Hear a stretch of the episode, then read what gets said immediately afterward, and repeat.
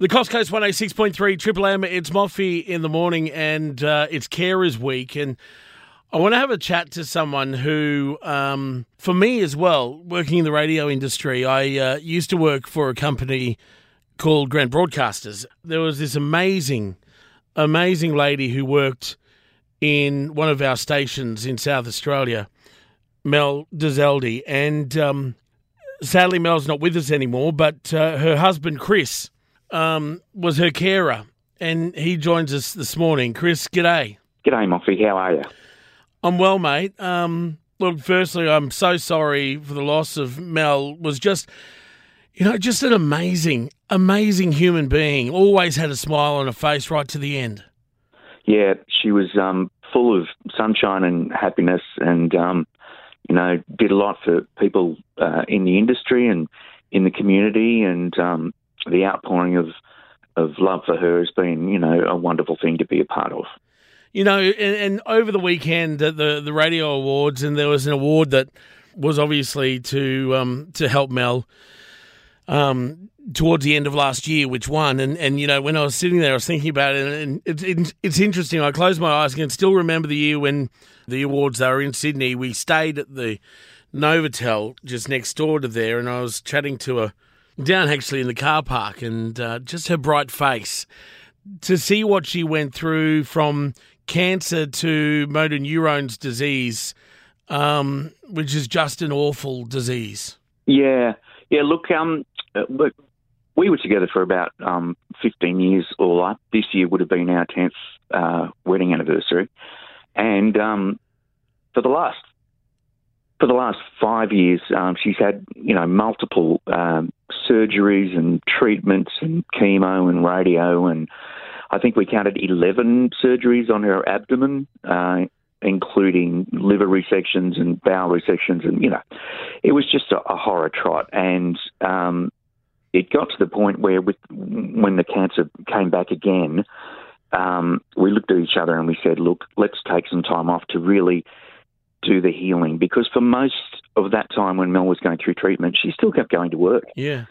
She was still working with um, breakfast teams. She was still mentoring people online and helping them uh, get jobs in radio.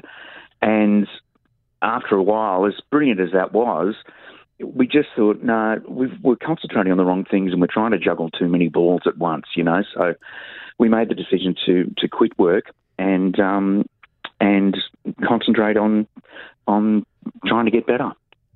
Mate, tell me what that that day to day role was like. So you know, my my dad has motor neurons um, as well, and I know Christine, oh, okay. my my dad's partner, um, is it's just incredible what the care and stuff like that. But I mean, tell us what it was like.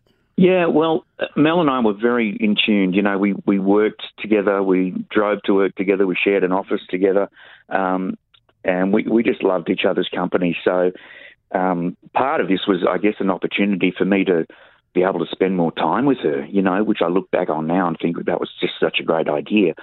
But on a day to day, look, um, I would be aware when she'd wake up in the middle of the night and need to turn over. So I'd uh, help turn her over in bed, uh, get her up out of bed, help her shower, help her get dressed.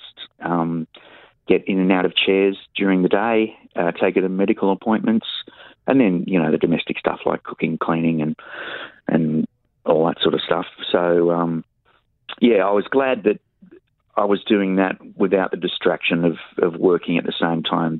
But there are carers who do that, and carers who, you know, they're going to school because they're still young, or they're going to uni or whatever, and they've got to still um, balance their life as well, and, and their mental health for that matter. And and that's it is is making sure that you you are looking after yourself as well at the same time. Yeah, and in retrospect, I don't think I did a great job of that, but um, you can sometimes get so caught up in what you perceive as a higher priority, you put yourself to the side a bit. Um, I think that's natural, and I think a lot of people do it. And there, look, there are a lot of carers who would be, even be surprised that people thought of them as carers because they don't make that connection. Uh, you know, they don't think they're in that category. They're just someone who's looking after someone they love. You, you probably never stop to think, "Hey, I'm actually, I'm a full time carer." No, no, I didn't. And um, and had I done so, maybe I would have thought a little differently about things. But it was just a uh, an, it's an opportunity to try and you know keep emotions light and, and keep things with a bit of levity. We had a laugh every day, no matter what was happening. Uh, and there were some pretty tough times. Yep. But um, yeah, no, I didn't think of myself as a carer. I was just being a good husband. And and that's what you do, isn't it? Yeah. Yeah. yeah. So, you know, there are a lot of people in the community that I think they fly under the radar a bit. They're a bit invisible. And National Carers Week is a great opportunity to acknowledge the work that they do, you know, unpaid and 24 7. And um, if you know someone who uh, perhaps is in a position of looking after, you know, elderly parents or someone who's got an illness or a chronic condition, it's a great opportunity to say to them, look, I heard it was National Carers Week and I thought of you. Uh, is there anything I can do for you? And I'm sure they would love to hear it. You know, it could be as simple as picking up milk from the shops or helping with the laundry or just sitting with them and letting them talk because – often, you know, there are things they want to talk about that they don't want to talk about with the person they're looking after mm. for many reasons, um, and they they just need to get it out of their heads. So that could be really valuable too. Yeah, exactly right, Chris. I had huge respect for Mel, um, and I've got huge respect for you as well, and and what you did. Um, and mate, thanks so much for having a chat. Uh, my pleasure. Thanks so much for having me and giving me the opportunity. Really appreciate it.